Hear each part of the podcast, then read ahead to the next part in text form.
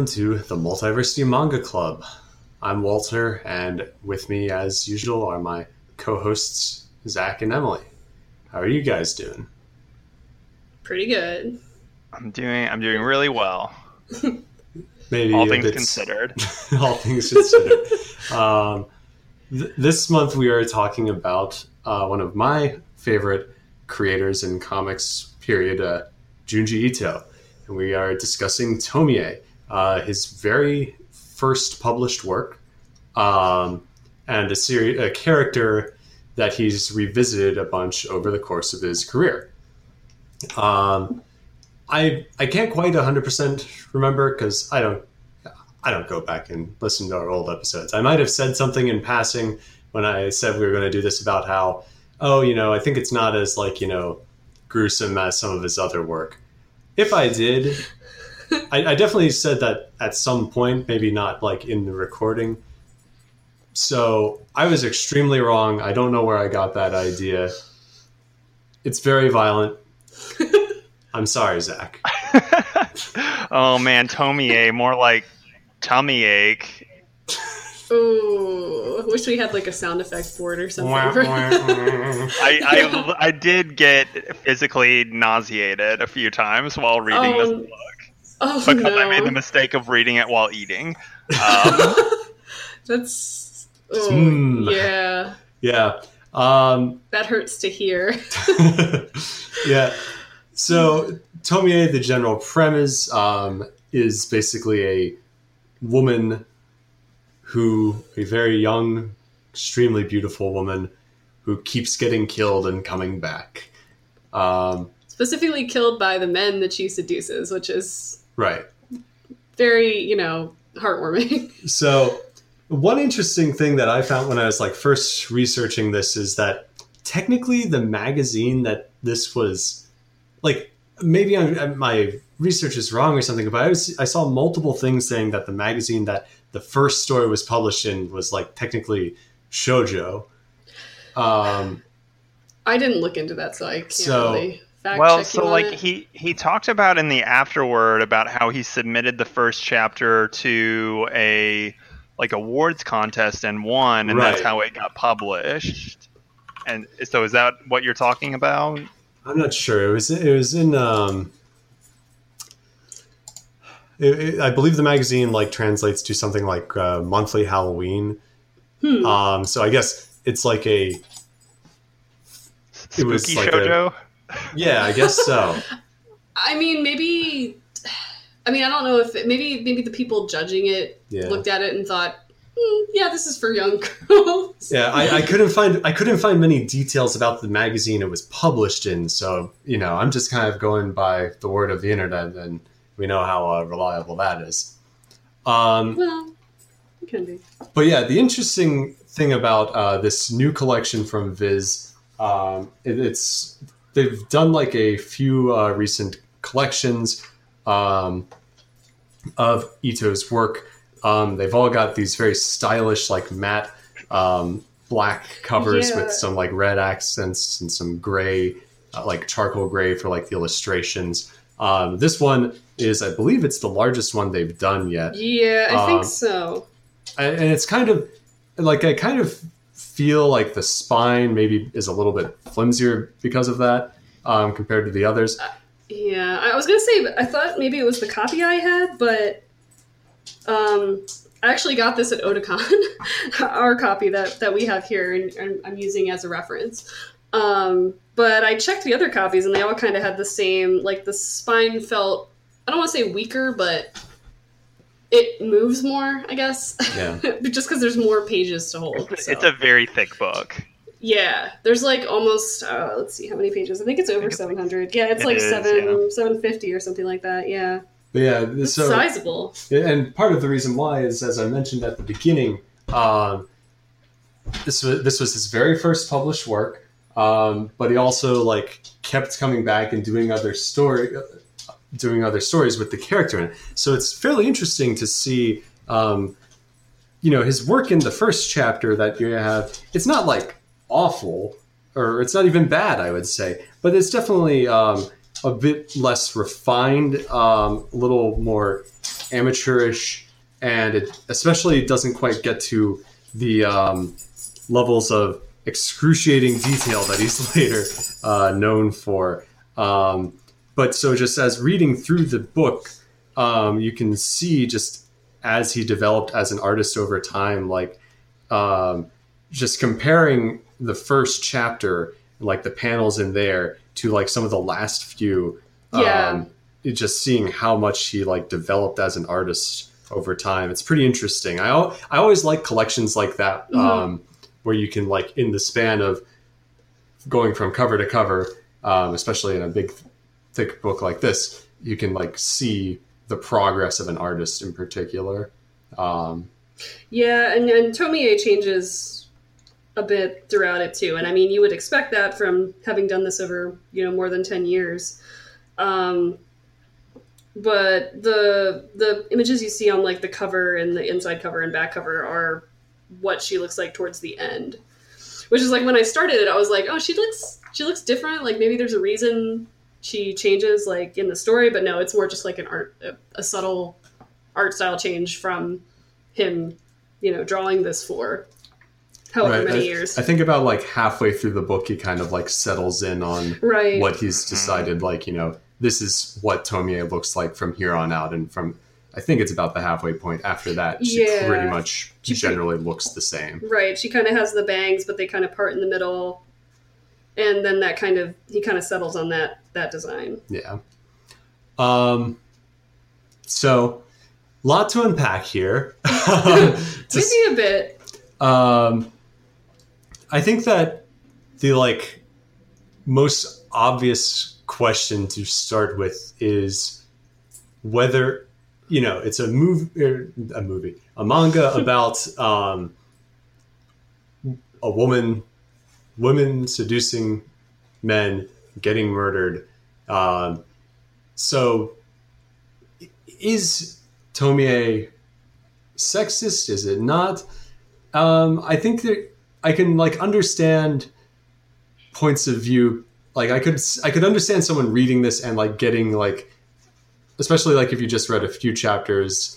Um, Yeah. you could maybe I could definitely understand someone coming away from this and being like, Junji Ito has some problems with women, which Mhm. could be true. Um, I- at the same time, I saw and and this is I'll disclaim this. This is not like an original thought. I saw this like as some random comment on like an old blog blog spot like comment or something like that. Really good Um, research. Yeah. Yeah. So I saw some random person on the internet years ago saying something along the lines of how it's important to remember in the context of the book that the whole point is that Tomie is not a woman. Tomie is a you know she's a monster. She's not actually herself a woman, and so it, it's more that she's like kind of like a distorted view of women. And I thought that was fairly interesting and a good kind of note to start off on. I don't know about with you, Zach, for example. Did you kind of get a bit of a, uh, Junji, are you? Uh, you know, I mean, I do wonder if he's okay because just to, to just come up a with some of broad this sense. imagery in general is just yeah but no i think i think that's a good take because you also have to think about not only the way that tomie tomie interacts with men but the way she interacts with other women as well throughout the book which is almost just as important if not like more so um, Right. a, a lot of the characters the main characters in this book are other women Mhm. um, and it's kind of you know it plays on you know from the male point of view it plays on this idea of like possession and control as well and um, Yeah. you know these men are so like entranced and overcome by Tomie, but then they all reach a certain point where either due to um, like fear of, of loss or rejection or just like overwhelming just being overwhelmed by her whatever she is they decide that it they're just compelled to to kill her and to destroy her. Um, right. and, and it Yeah. makes me wonder like what is this message about like I mean, Tomie is just supposed to be this like ultimately beautiful being, but she's also just evil, kind of. Um, s- so I, I feel like Yeah. that that message is maybe like the hardest one to nail down. Like, what is he trying to say about beauty and and that sort of thing? Right. I think that even even if you can like read it as like an, an as like a criticism of women, then it's no less a criticism of men. Yeah. Exactly. Yeah. Yeah, because I mean, if you like the way I kind of saw it was that you know she is basically this femme fatale archetype, right?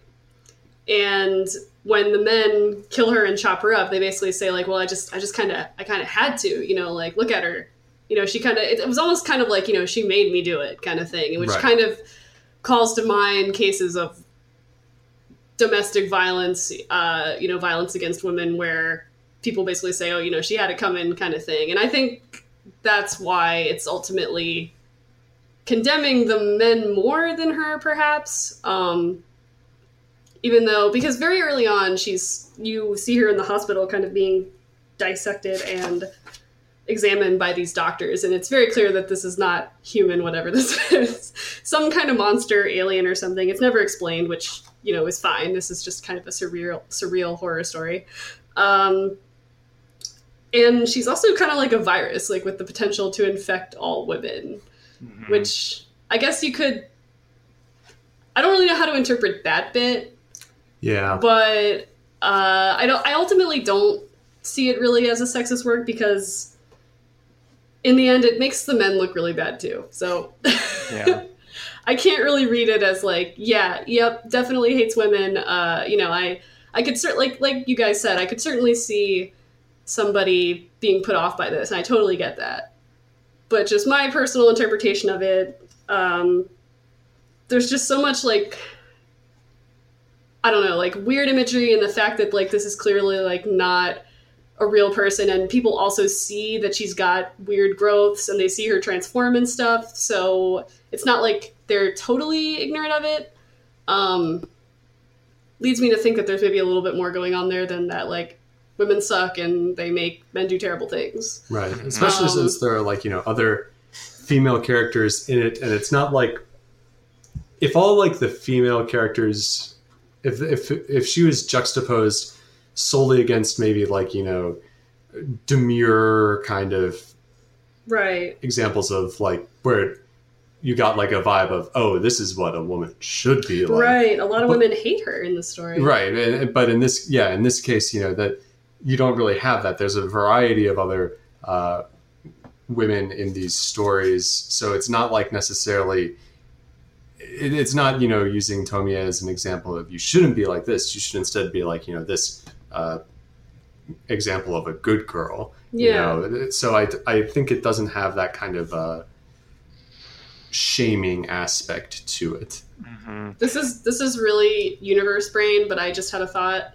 that you know like she's they all talk they all talk about how beautiful she is. She's like you could maybe see her as like the ideal of beauty but she ends up destroying everybody she touches. So maybe it's you could also read it as more of a i, I guess as an anthropomorphizing of that ideal and how destructive that is.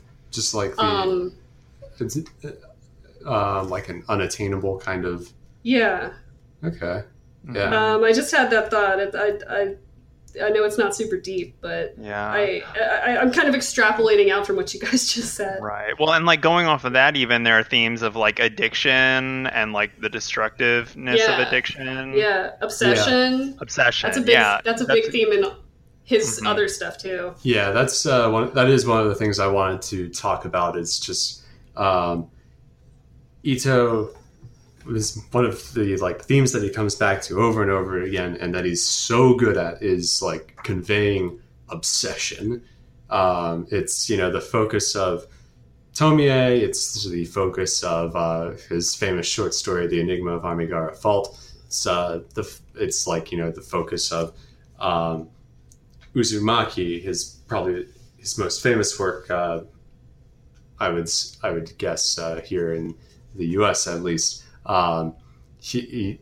and it's it's of course obsession is a common like thing in horror in general, um, but it's something that he's he's just really good at, um, and it goes back to you know his art his like artistry, the way that he can draw people Yeah. and like he does like stuff with kind of their eyes uh, um, with their kind of expressions. He's able to just give people these like terrifying hungry looks. Yeah. um, that i think that that's one of the things that you kind of see going through this chronologically. Um, you get a you get a bit of it in the earlier stuff um, but he, he kind of you know get he kind of like gets that touch that really uh, becomes a hallmark of his work with his like being able to portray people just clearly obsessed with something um, Right. he, he develops that as the uh, as you go through all the Tomie works um, and, and like you know by the end he's able to just draw these like you know Right. people who are just giving these wild looks that just kind of chill you. Yeah, they um, it's interesting because like, I kind of noticed that as soon as somebody in the story gets the black eyes, they that's when they've turned, and uh, uh, that's when they kind of become Tomie's slaves, I guess. Because like even some of the women come under its thrall, and I'm not really sure. I think I mean it's different than for the men. Usually the men are more will it are more like they start out wanting to serve her, and then they're like, hmm, I kind of want to chop her up and that's when it gets uh, even uglier. uh, but the women are more just kind of subservient when they get kind of in her thrall, I guess, under her control. hmm Um, The best example of that probably being the uh, hair one, even though she doesn't uh, really appear too much in that one. That's one of the few ones that centers mostly on um, Tomie and women. Right. Um, there's a bit with, uh, I guess that girl's it was her father, right? Who it's implied that he made he might have killed a Tomie in the past. oh, he definitely did because he had the hair in his uh, right. his desk drawer. Um, so that's one. I that's one of the few stories in there that it might be. Is that the only one that focuses primarily on women? Other women, um, I believe. I mean that and maybe the photograph one. I mean, I think that was the one that got closest to being Yeah, mostly about other girls. yeah, that's right. Um, but it and in that one, you kind of you know, as you know, um, the whole uh, saying of you know, men want her, women want to be her to you know invert the. I guess you hear it more the other way around, but yeah, uh, you know, just like Austin Powers. Um, I don't even know if that's where that originally came from. No, that's just I what I, don't always think think, so. of. um, but like, because yeah, that's that's what the hair one in particular centers on. Like, there's like a simultaneous like becoming beautiful by having this hair grow on me. You know, that's nice. Yeah. Um, at the at the same time, it's kind of like also being a conflated of like being connected with Tomie, being able to see her. right. Um, they see so- visions of her. right. The more that's attached, that's one of the freakier visuals. That was one of the worst ones visually, yeah. yeah, just turn that page and seeing with like the hair in her face, just oh okay. Yeah, and then she's on the ground and assumedly dead from all of the hairs erupting from every pore of her body, so that's very nice. Yeah. Uh, You're one welcome. thing that like one thing that like kind of struck me the most is except for the first chapter Mhm. um there's not a lot of like sexualization yeah, I That's was just about to say that. There isn't too much, yeah, like overt kind of lingering on bo- uh, on like very sexual imagery. Yeah, you're right. yeah or or even like references to like that kind of desire um Yeah. it's it's like it's implied you know that like tomie and that teacher in the first chapter have something going on but then after that it's almost like the men are Yeah. just Like it's on it's on Obsessed.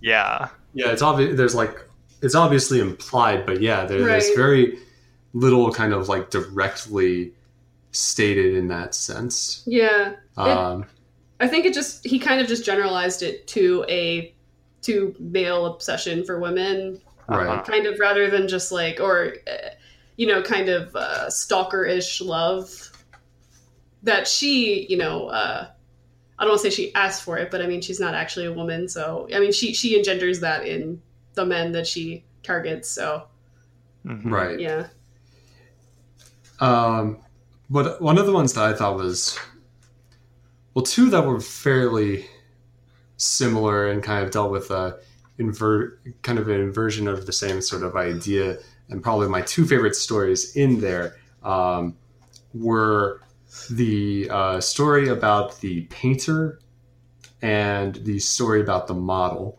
because I thought it was an interesting juxtaposition, and I don't know, um, they don't.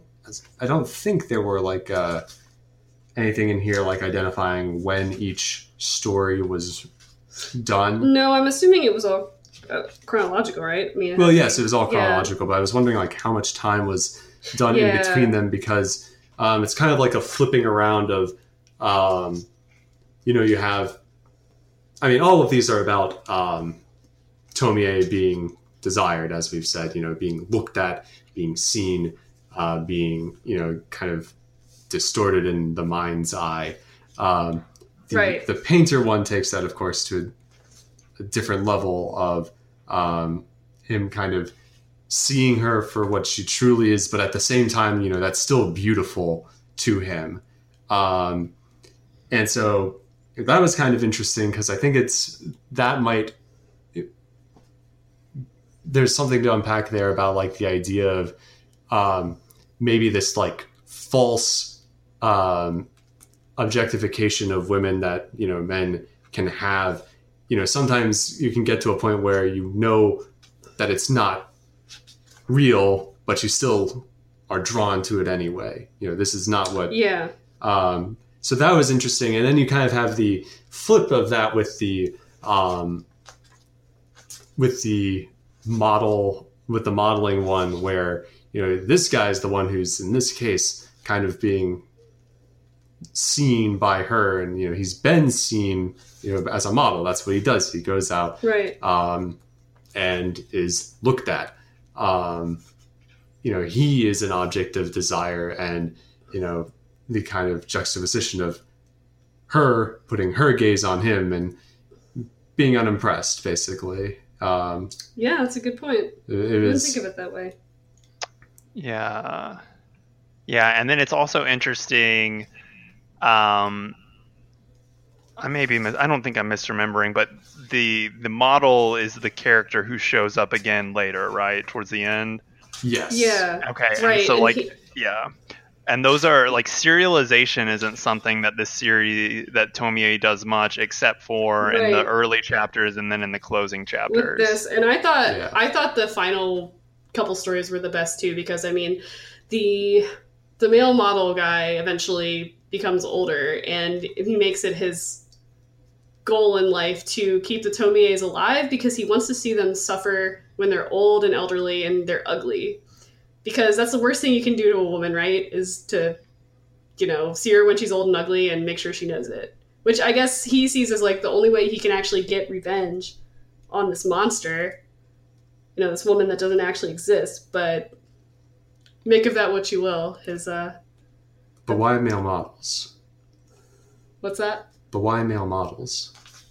Maybe Ito is a fan of Zoolander? Um, yeah, it- Unless you had a serious way to go with that, I, I didn't know how you wanted to answer. well, you know, that's just the line. From Zoolander? Is it? Oh shoot, I don't remember. I'm- I'm sorry. Sorry. Once again, I ruined it. once again, I've Damn brought it. things to a halt. um,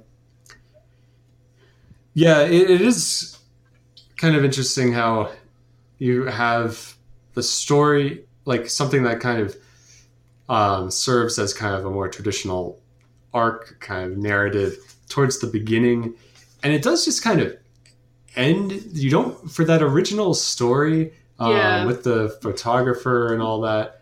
Well, the Uh, first story was like the school trip, right? yeah, Where the they fir- chopped her up. and the first few kind of flow together the first few flow together kind of loosely. Then it gets a more of like a stronger like narrative um, with the photographer girl. And then with and with the um, in the house with the um, man who is like posing at, as her as father. her yeah. And then like you know the huge monster tomie. And then that just kind of ends. That that right.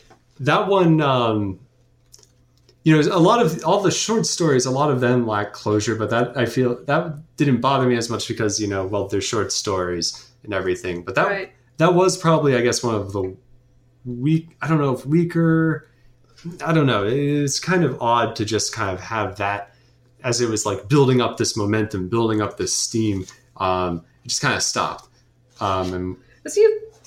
Yeah, you kind of get the feeling though throughout all these that like Tomie will never die. I mean, Right. this this thing will never go away. You can. I mean, I guess that's really the scariest part of his stories. It seems like you can't really get away from obsession, which I don't know. I guess that's the part that that would bother me the most because, like, you know, I read these, reading this, you know, people move away and stuff, and they're like, okay, I'm finally away from this weird thing that happened in my old town, and then you find out she's there too. There's no escaping it. It even says that on the book. No use escaping. I didn't even think about that. Zach, I know you're not a big horror fan. Any any plans to seek out more Ito after reading Tomie? Um, so it's it's weird to say that I'm not like a a big. I guess tr- I'm typically I'm not a big horror fan. Like I do, I like Stephen King horror a lot, but Yeah. I, I, it's weird. Like I like I can do prose horror, I guess, Okay. because I Mm. don't visual. It's the visual imagery of horror Okay. that it, Yeah. that is just like not to my taste. Um, and so I'm not a big fan of horror film, and I rarely dabble into like true horror comics. Um, you know, I I am a fan of like uh, late '80s, early '90s DC Vertigo type horror, which is a, a different brand of horror, I Right. think, than this. Um, yeah. and like Japanese horror and is in general kind of a whole other genre unto itself. Um, Right. so I don't know. I don't. I like I, s- I think I said before we started recording that I um, would really like to read Cat Diary one day. Um, And that's more because- on the humorous side, I think. yeah, exactly. Um, but you know, I did like this a lot more than I expected to, so I will give it that. I definitely recommend, um, for the most part, less grotesque. Um, I, I mentioned earlier, um, possibly his most, if not Uzumaki, then his most famous work in the West is probably uh, his short story, "The Enigma of Amigara Fault," if only because it like had like partial meme status back on the old internet. Um, I you, mean, and I think you know the yeah. whole um you might recognize like the famous line of like you know this hole it was made for me Mhm. um you know basically these um this fault line comes exposed that like shows all these people shaped holes and you know people are drawn to it and you know they're perfectly sized for certain individuals and they just kind of go in them and um nobody knows what happens after that and so that's that's one of uh, his most famous ones and for the most part that one doesn't get too grotesque um, no, a little bit towards the end I think it's kind of more like psychologically stressful, just Yeah. how people. it's I still think- very stressful Yeah, I think there are. I mean, that is the one I think that that most succinctly kind of sums up his his the way he depicts obsession because Yeah. it is just kind of a one off. Um, yeah, that one doesn't have so much of the scary imagery that say Tomie or um, oh my gosh, I blanked. Uzumaki. Uzumaki. That is that those Is it have. is it bad that when I hear Uzumaki, I just think of Naruto. yeah, the Uzumaki clan. yeah. Wah wah. I can't. I can't No not be me. there's no You know- escaping naruto You know, fun fact: they were going to call Sanji Uzum, uh, Uzumaki or something, or no, Does Uzumaki mean swirl? I think I think I read that because he has because Sanji Yeah. has a swirl on his yeah, duh, because it's the that story is about And the the obsession with swirls. the headband. Yes. Oh, the swirl. That's that's why it's related. That's why it's relevant to Naruto. Yeah, Yes. I think Yeah. spiral is the like translation. Yeah. Yeah. Fun facts from the uh, So we got our Naruto, we One got Piece our One Naruto. Piece. Yes. Time to close the chapter on this book. Uh, so Tomie, a lot of fun, real good time. Loved it. Especially if you like graphic violence of women dying. Yeah, Sorry, I guess if, that's- if you if you love seeing women get killed, boy, have I got a comic for you. Gosh. That's It's pretty dark, Walter. Well, you know, I we think, uh we do not we Well, just no, I like mean- our I mean- listenership well, yeah, no, I mean, I think I think with stuff like this, there's often a misconception about horror imagery as you know trying as always trying to gross you out or offend you and certainly that's that can be part of it and certainly there are some horror media that don't do it very well it's like just look like at very surface level. right surface level you know look at look at um the later saw movies and and hostel. Those are basically just torture Oh porn. I mean and i don't think they have anything else to say but usually horror imagery is used to evoke very strong emotions and has some other kind of aesthetic or thematic elements that are that go beyond just you know trying to gross you out. And i think i think we've you know tried to make the argument that tomie is attempting to do that so hmm that is that is it, how it I has my artistic commentary. worth Yes. Yeah, yeah. I think there's more going on than just like Junji Ito wants to see women get murdered. I hope, it's- it's not. I hope Junji Ito, if he's listening to this, please. We're not. We're not. We're a little worried about you. We're a little worried about you, man. Uh, So Zach, uh, what are we reading next month? Is it uh, something else extremely gruesome and violent? well i don't i don't know how gruesome and violent it is. I don't think it's anywhere near this but um, my pick for next month is cells at work by akane shimizu. Um, because uh, so I'm picking this for a few reasons. One, uh, I've been hearing really good things about the anime on which it is based, and I did confirm that it is um, David Production who JoJo. does JoJo is the animator for for the for the anime. Um, but Cells at Work is basically um, I had it described to me, or I have seen it described as uh, the like Japanese version of Osmosis Jones. I hope it's better than that. That's not the highest praise. Is David Hyde Pierce in, involved in this too? Wait, who is who was who voiced up? Oh God, I can't even say it. Osmosis. I just remember Bill Murray as the, Oh, the that- dad. Live action, so yeah. gross. He was the yeah because it was um it was like a little bit of live action, wasn't it? Because they were inside his Uh-huh. body. Oh God, I saw it in Um, theaters. But yeah, it's it's essentially like this world where um, it's the the cells in, in in the human body who are anthropomorphized and and go about doing you know protecting uh, against uh, viruses and bacteria and things and you know being from a medical background uh, i flipped through it and i was like oh this is this is very funny and very Oh. interesting so i'd at least like to yeah i was like we'll give it a shot um, yeah, yeah, for sure. I, I'm I'm looking forward to it. It's kind of it kind of seems slice of lifey from what I've heard Try- and try- lighthearted. Like yeah yeah imposing and like so a and it's- slice of life over like you know the cells in your body. yeah oh um and, and it's fairly Wait, did I make a joke or something? well it, i felt like slice of life cells of your Oh. body Oh, I didn't mean that, but uh, yes, I did. unintended Yeah, I wasn't I wasn't sure. I, I just stumbled into that one. Um, oh These jokes are so good. Um, well, you know, it's about But, uh, blood cells. Blood. There's Yeah. lots of blood in uh, Tomie, so yeah, there's a link there. I mean, I think go, this there's is a a good connection. this is a good chaser to Tomie. if you, I mean, it's Yeah. more like it's more like a, I guess an antidote maybe. dang a vaccine yeah, there you go. Um, but yeah, it's fairly recent, at least here in the states. There are only five volumes out as of yet, and um, we'll probably. I think we're planning on reading at least the first two. yeah, So so shoot for that, and come back next month when we talk about cells at work. Sounds great. We'll take a uh, momentary break, run some commercials for our fellow uh, podcasters here at Multiversity Comics, and then we'll be back to talk about uh, August in Weekly Shonen Jump.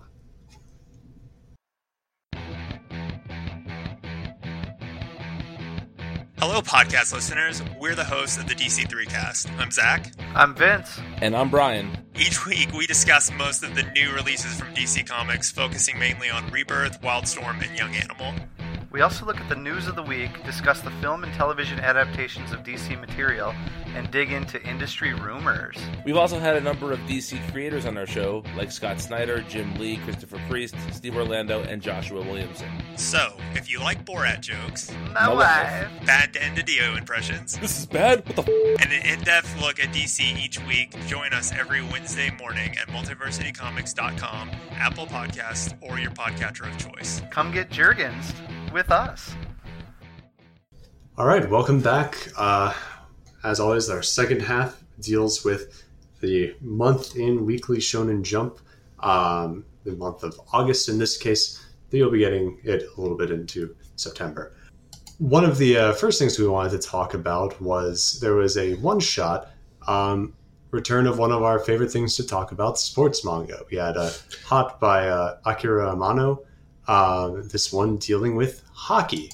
And it had like an interesting it, a very i feel like a lot of uh sports manga sometimes like try to i mean i say a lot. I've read like four or five Three or at this four. point. Um but you know like say for example when um robot laserbeam was going it kind of had this like difficult line that i was trying to walk where I was like taking golf seriously but then doing like ridiculous stuff at the same yeah, time and that might have been why it kind of whereas interest might have fail, uh, faltered.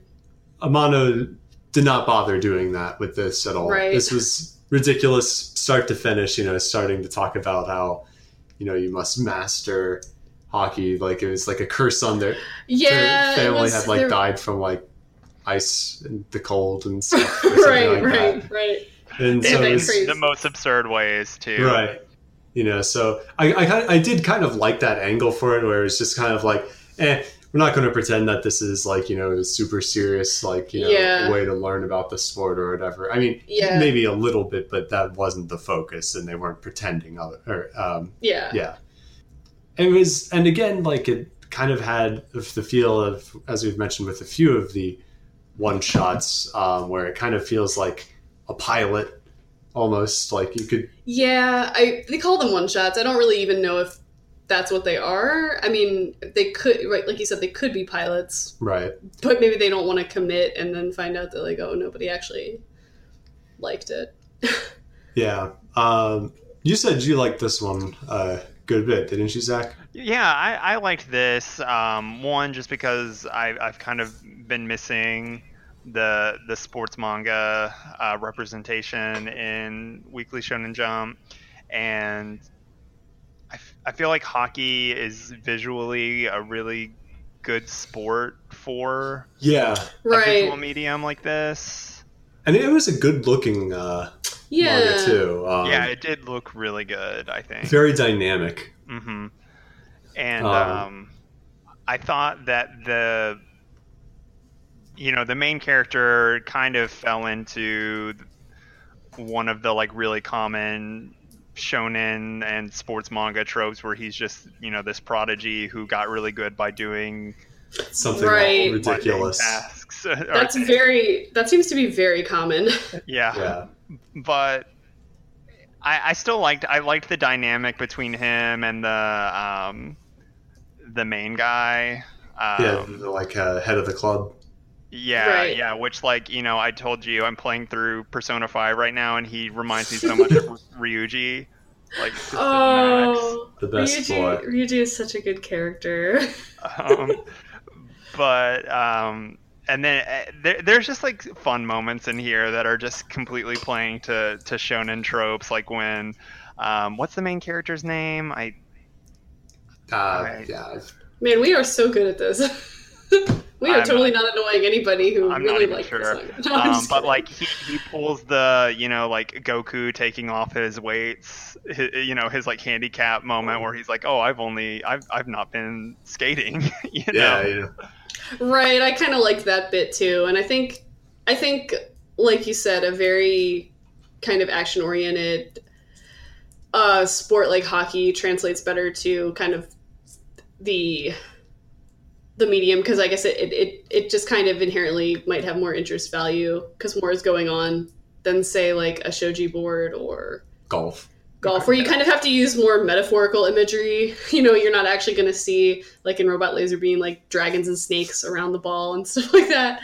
Yeah so i think hockey was an interesting And I think uh, choice. Yeah, and I, th- I think that you know the kind of one-off nature of it, even though it like kind of felt like it was maybe setting up for something, I feel like you know we mentioned all these like common tropes in these, and I think that the fact that it was a one-off kind of makes that stuff rather than just being like, oh, I've seen this before. It makes it fun, you know. right yeah If it's just a one-off thing, then sure, you know, oh yeah, cool, you know, the whole I'm not using my full power yet kind of thing. Yeah, I I think like I think that, you know, almost turning it into a series while it could be fun and everything at the same time, you could then run the risk of it getting stale. Um right Yeah. so I it was a fun little thing. I didn't love it, but it was I, I thought it was good. i wonder if see i don't know i wonder if stuff that's called like a one shot is really one or if it might actually continue in japan and they're just not running it here for some reason or i mean i don't know why they Yeah. would say that It's like, what if this is the new jump start? i i guess maybe yeah. Right. I mean, I guess maybe they do get some people that are actually trying to do a new series, and then they Right. might get one shots that generate a lot of interest, and they're like, "Hey, do you want to actually make a series out of this?" So maybe that's what it is. Maybe. This month we got a lot of One Punch Man. Um, you oh know, yeah, like- not that that's a problem. Not, no, it's most certainly not. Um, the, you know, there are a few uh, weeks throughout the year that they don't have a regular issue and instead have, you know, they usually put in one shots or, you know, just a chapter or two of like one of their normal uh, series. In this case, our bonus. Our bonus issue was like over a hundred, or like maybe exactly a hundred pages of One Punch Man It was crazy. It was so much. um, and then we got more. You know, I did we get One Punch Man every week this uh, month? we didn't get it last week, I don't think. That's right. or uh, yeah, next last Monday. I mean, We we did get a lot, um, yes, we did. and like you said, um, certainly not a bad thing. Um, we talked about One Punch Man last month, I believe. So there hasn't been like much more development um, since then. Yeah, we're still kind of playing around with like Garo being this, you know, maybe Badass. anti-hero type guy. Awesome. Yeah, he is awesome. He's the best character. Yeah, I think right now he's kind of catapulted up in my Like he's in al- my estimation of the characters because he's I don't know he just he's almost feeling more like the main character than Saitama for now. yeah Yeah. I mean Saitama is always like the anchor and reminding you that this is a this is a comedy series but they do they do play it straight occasionally and I think they usually do a pretty good job with that um, I mean they play they play the action shonen manga thing pretty straight um, at times but there's always like the humor element and I never feel like it's super you know tone clashy or anything like that Right. And we got the it's like awesome. I mean, visuals are generally awesome every chapter, but in particular, we've we've had some real good fights with Garo. Yeah. Just, that just are just astonishing to look at. He pretty brutally uh, ripped this guy's head off. Yeah. Did forget- anyone else like this guy, King the Ripper? I did. he was the guy who had just like Sword swords for arms. hands. yeah, he reminded me of my my Johnny the Homicidal Maniac phase, and when I was in like eighth grade. Maybe there there was just some like I don't know Stockholm syndrome element to it I, from my past, but I uh, love to torture kids. I'm That's not what I liked about it. Just so you know. It's interesting because, like, this character, you know, he looks so vicious, but then he's wearing kind of like ballet flats almost, I noticed, but I don't know. all the designs are very imaginative. One of the greatest things about the uh, Oh yeah. Like even if even if there's not a lot of characterization for some of these people, which I mean, you know, it's that's not really the focus of the story. They're usually pretty fun if they have a good design, and I don't think there's really any bad ones of the heroes or the villains, really. Yeah. Yeah, it is really interesting to compare. Like, uh, it's really hard not to to like compare um, One Punch Man and My Hero Academia. Both like, you know, the differences in tone, but also like the differences in approach to character design and how they both have such great character designs, but they come at it from such different angles and Yeah. directions. Yeah. Right. Yeah, totally. And I mean, they they also feel pretty different too. I mean, uh, One Punch Man is like definitely more like cynical. I would say towards you know hierarchies and just how how would um hero groups I guess actually function. And you know, they've got like the threat levels. Like we have like the terrorist color threat levels or whatever they are that you see at airports and stuff. Uh, except they're called you know threat level demon or wolf or dragon and stuff like that. Uh, and My Hero Academia is usually pretty. I mean, My Hero Academia is definitely lighthearted a lot of the time, but I think it generally takes itself more seriously. the, the one One Punch Man uh, heroes and villains like make always make me think of the Venture Brothers, like the kinds of characters that Right. you see in there that are kind of they feel like they were like designed very top down of like oh you know here's like a joke here's a gimmick okay maybe we should make up some actual characteristics or maybe not Right. um, And then they Yeah. kind of just like they do adventure Brothers, like with Sergeant Hatred. Right. It was just name dropped in an episode, and then they actually made him a character. yeah stuff like that Speaking of which, Garo. Okay, I just had this epiphany this month, but Garo looks like a mix of the Monarch and Vegeta, almost exactly. Like if you just crossed them. Seriously, look at those two characters, the Monarch from from Venture Brothers and Vegeta from Dragon Ball. Tell me I'm wrong. I mean, he basically is like Vegeta. Yeah, he kind of I is mean, He's like Vegeta. having the Vegeta. Um, Right, the kind of arc, kind of yeah. the arc, yeah, because now I mean it's pretty clear he's gonna become a hero, right? I mean, or To some yeah, degree. To some degree, and like I mean, Saitama is very much like a Goku type character. You know, like very right. oblivious Yeah. and overpowered, and and not exactly Yeah. like actually concerned with morals or anything Right. like that And I Right, mean, he's got- He's got Genos under his wing, who seems like he would be the hero in a story, but he's accidentally in One Punch Man, so he's not the hero. um, and he just loses like all the time, kind of like kind of like the other characters in Dragon Ball until Yeah, Saitama until Sai- Job- Goku stops jobs him. really hard. Yeah, he He's- jobs. Saitama or uh, Genos is the Krillin Yeah, they're both awesome. yeah you know and they're both gonna have like hot wives by the end of the end so. of the series So we've also uh, gotten some pretty interesting early development in One Piece. You know, we had that kind of uh, sort of um, mini arc um, with the gathering of all the nations and everything, but now we're back with the crew, kind of parts kind of of, them parts yeah. of them. Um, always Luffy. Luffy. must always be there. You must find Yeah. ways for him. Um, keep, it, keep it, Luffy. and oh um, he does he does they're now in the land of Wano. Um, which is which is just japan right. or just asia very Japan themed. Um, yeah you're right yeah Um, has you you know your One Piece, shall we say, a bit better than I. Um, has Wano been like kind of foreshadowed at all through the series? Uh, um not from very early on um I think it was first mentioned actually at the end of Dressrosa, so it hasn't been like that long in Oh, okay. One Piece terms. I mean, in real I mean, time. in real time, it's been like three years, but um, like they said, I think they said at the end of um, uh, when they got to Zou, where they met all of the animals, where they met Yeah, like the yeah. um, samurai cat and the dog. They said, okay, like part of the crew is gonna go is gonna go fight Big Mom. And then part of the crew was going to go to Wano, and they said, let's meet up at Wano. So that was really the first time it was mentioned. I mean, I can't remember exact details. There's this possibility it could have been foreshadowed. I can't really remember though. So let's just say it was then that it was first mentioned. Um yeah, and so they're here now and uh Luffy and Zoro are together, which is, is pretty nice. So we haven't actually met up with the rest of the crew. We've seen them, Yeah, but we- they haven't actually. Yeah, there's like a brief kind of like establishing kind of chapter of showing Right. where everybody is. Um, uh, Usopp's being a trickster he's again. basically kind just of, selling, kind of like- going back to his roots. right, he's kind of just selling snake oil. Essentially, he's just yeah, selling wasn't, wasn't he literally selling snake oil? something like that. It was it was a reference to just you know just junk. He's just being a quack again, or you know ripping people off. Um, Zoro's just a samurai, which I mean, that's what he has always been. And even in, in the if you listen to the to the 4Kids dub theme song of One Piece, they say Zoro, he's a samurai, or he's just like a samurai. That's what they It's say. Just like, not actually. Very similar though.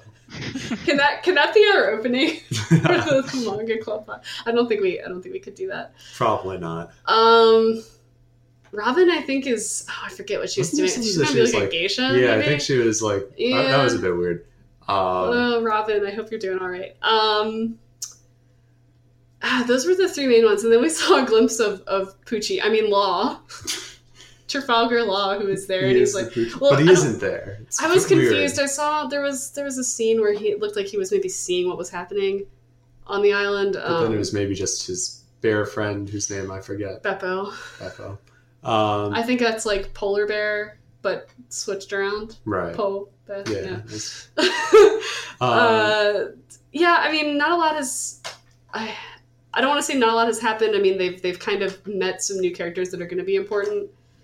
Um, the one thing I was wondering about is like Zoro's kind of got his. Um, I was gonna say this might be his arc. I want to say because he's into the the samurai sword thing. So right. Well, it- well, isn't there that actually like a thing about like the certain Yeah, X number of like important amazing swords?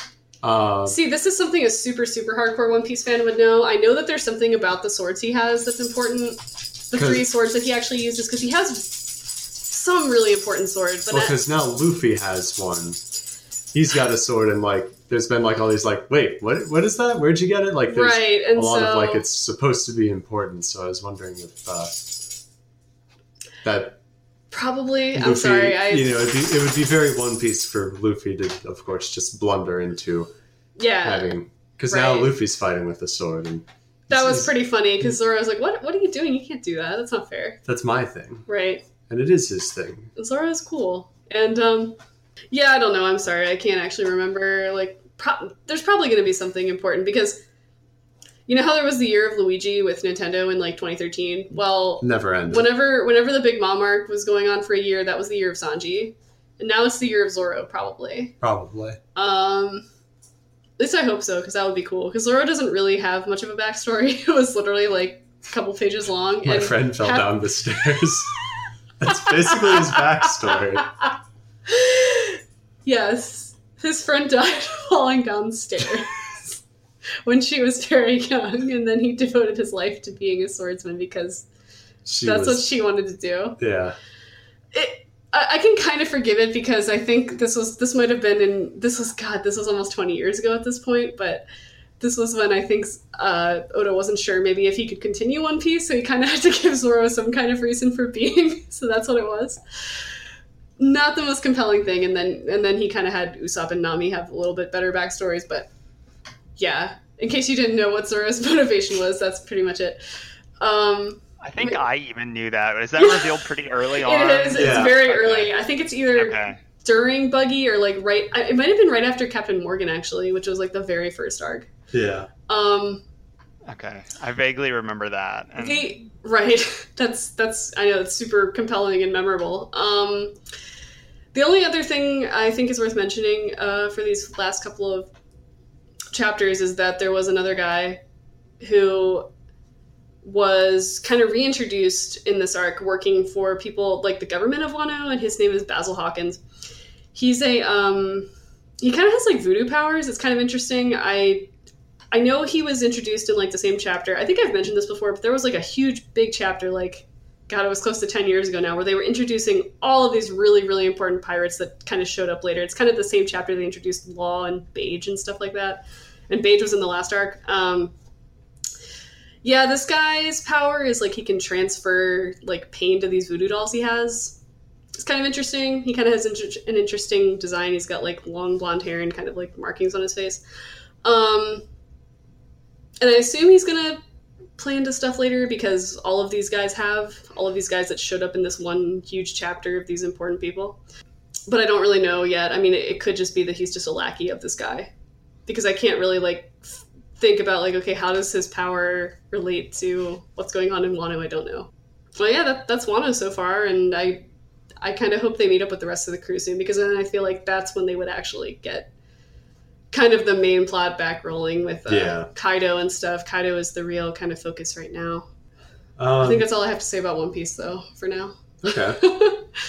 Yeah, um, I, I feel like you know we got that bonus issue with like all that uh, One Punch Man. If I feel like uh, a lot of this month, a lot of kind of either just slow burn, kind of you know Black Clover. I've been enjoying it, but it's kind of been uh, kind of been doing the same thing for a while now. Uh, not a lot of progress, um, or you know stuff like uh, Promise Neverland, where it's kind of like in transition right now. yeah. Um, I guess like the last thing I thought might be worth mentioning is uh, what do you guys feel about this uh, new Food Wars arc? Mm, it's okay, I guess. It's uh, I don't know. Like, I don't. I feel like they're kind of moving it towards like a slice of life thing now, or something like where it's going to be like Erina being really awkward about boys or something like that. yeah, I mean, I don't really So- like Suzuki very much. yeah, Suzuki, the whole uh, like I get he's supposed to be young, but he's still like I don't know. He's the same age as Erina and them. He's the same think- age. I think so. I think he looks it. I got I the impression he was like a little older, like Yeah, 'cause maybe like I a college they're- student. I think they're like Yeah, maybe he- yeah, 19 now, maybe. I think they're older. They've only advanced a year, I thought. I don't know. He doesn't look that much older, is what I'm saying. Well, yeah, but that's just. I'm not still know, a I bit know, weirded it's- out I'm- with the like teacher love Oh, thing. I, s- I understand. Yeah, I guess I I guess it didn't weird me out that much because he looks more like their age. But I guess you're right. I don't know. I don't know. I think I'm. I'm not sure. You know, we were having so much fun with like the murder mystery. God, I wanted that guy to be in it more. I wanted I wanted that crazy man to be part of it longer. Yeah, it's kind of weird that I mean, I guess this is an extension of that, but it didn't go. It's nowhere in the direction that I kind of expected it to be. Yeah. Yeah, Um, I it's not as exciting as I guess I was hoping it to be. I thought it was going to be more of yeah, like I thought it was going to be more of like a noir. Okay, maybe maybe not. I didn't think it was going to change. But like you know, kind of overly dramatic. Yeah, like it would have been In a fun way. right, and now it's Yeah, just I mean, of like it kind of is changing genres a little bit with the you know more um, Right. um, you know, they- I guess like shojo type. yeah. They, they- Yeah. They, make they make a crack about that in the most recent chapter. I think. Uh, yeah, yeah, about how he's like you know some uh, love interest from like a shojo. Right. They kind of and do maybe the that's Oren. intentional. That Yeah. like maybe Yeah. he is kind of just playing with, or they are playing with genre with these these arcs. Yeah, I'd be Yeah. I'd, I'd be interested if like they continue kind of shifting what they're doing for a bit before kind of settling in in like another large arc or something. But then again, this does seem like a pretty direct continuation of where we were before because you know it's still Yeah, he's he's the mysterious chef that we were hearing about. I'm guessing that there has to be something with Joey Joichiro again because he seems to be the focus of. I don't know, like he always is in the background, kind of looming. You know what I mean? Even for Erina, who has kind of a weird crush on him. I don't know. That's a bit. Also a little weird, but Uh, well, I mean, her crush, like I could understand that, but yeah, I mean, it's, like it's I, that bad. I don't think it's actually going to be like realized or anything like Right. that. But yeah, I don't know. It's just it's just not as I guess compelling as I was hoping, and I don't really super care for this guy yet. Um, I did think it was kind of funny and and I I guess a little bit self aware that they said. Like, where is the next test happening? the beach. You know, kind of like, oh, we're gonna Going have a the beach, episode, now. Yeah. Yeah, so I kind of I I want to say Food Wars might be self-aware enough to be kind of making fun of that, but it's also going to you know it's going to play it straight too. It's Food Wars. it's going to have, you know, bikinis and whatnot and Oh boy. fan service. Can't wait. I mean, I can't Eh. complain about you know this. It's the essential part about right series right yeah I and i don't mean to sound prudish or anything it's just that I, I i don't think this this arc is terrible or anything i just kind of i don't know it's not really it's not really grabbing me yet where it had grabbed us, and then kind of lost yeah us. and then it kind of just went into oh here's this new guy that kind of looks like soma even though they're not actually related which it's kind of weird but You see, when you become the figure to like you know the kind of adopted son, you start to look like him it's like tomie it's like yeah, he infects you Oh man. that's right. He's gonna you know, and then In Erina is Erina is going to murder him. So it's like opposite Tomie. Yeah. Yeah. it's like the male version where the women kill the men. How progressive. Exactly. You know, food Just wars kidding. that food wars that progressive. uh Oh yeah, it's a very progressive manga, Manga. Food Wars. We all know it well. All right. Well, with coming full circle like that, I think it's a good place to end. Um, once again, Zach, if you could remind us what we are going to be reading for the book club next month. Yes, so we are going to do Cells at Work, um, written by Akane Shi, Shimizu. Um, written and illustrated, I should say. Um, and we were going to read the first two volumes. Fantastic. And we'll be talking about uh, September in Shonen Jump, uh, Weekly Shonen Jump, the US publication. Uh, Shonen Jump is the Japanese one. Fun, you know, fun fact. Um, anyway, And and maybe we'll talk about Dragon Quest Eleven. maybe we're We are trying not to buy that because we really don't need another 100 hour JRPG. But God, that looks so good. Oh yeah, I don't want to talk about it because I might just like Get it on Steam. pre-order it right now. I might just, Oh, I forgot. I see. Yeah, and I also forgot that it's coming out next week. For some reason, I thought it was out yesterday. I don't know why. But then I remembered that that previews come out earlier. So, or Uh-huh. um, not previews, reviews. Sometimes. Well, I mean, it's tangentially related because Toriyama does the art for it and the character designs a lot of the time. It's more related than Kingdom Hearts, and we know that we've talked about Kingdom Hearts quite a bit. Kingdom Hearts is extremely big brain uh, material. It's true. All of it. is. It's. It, and and there's a Kingdom Hearts manga. I don't know if we can I say saw. the same about I'm, I'm not reading Dragon that. Quest. I I'm s- not reading that. I saw that at, at Otakon actually, and I thought of you, Zach. I saw some. I saw a lot of Kingdom Hearts manga, and I didn't know a lot of it had been translated to English. Actually, Yeah, I You'd think ha- you'd like have to all hold a of, gun to my head. all And I- of the first two games, and then 358 Days Over Two. oh, I thought it was new stuff. I didn't know it was like Maybe, adapting. Uh, oh no, yeah, it's adaptations. Oh, okay, that makes sense. I guess. I kind of. I've seen screen caps of it. I kind of.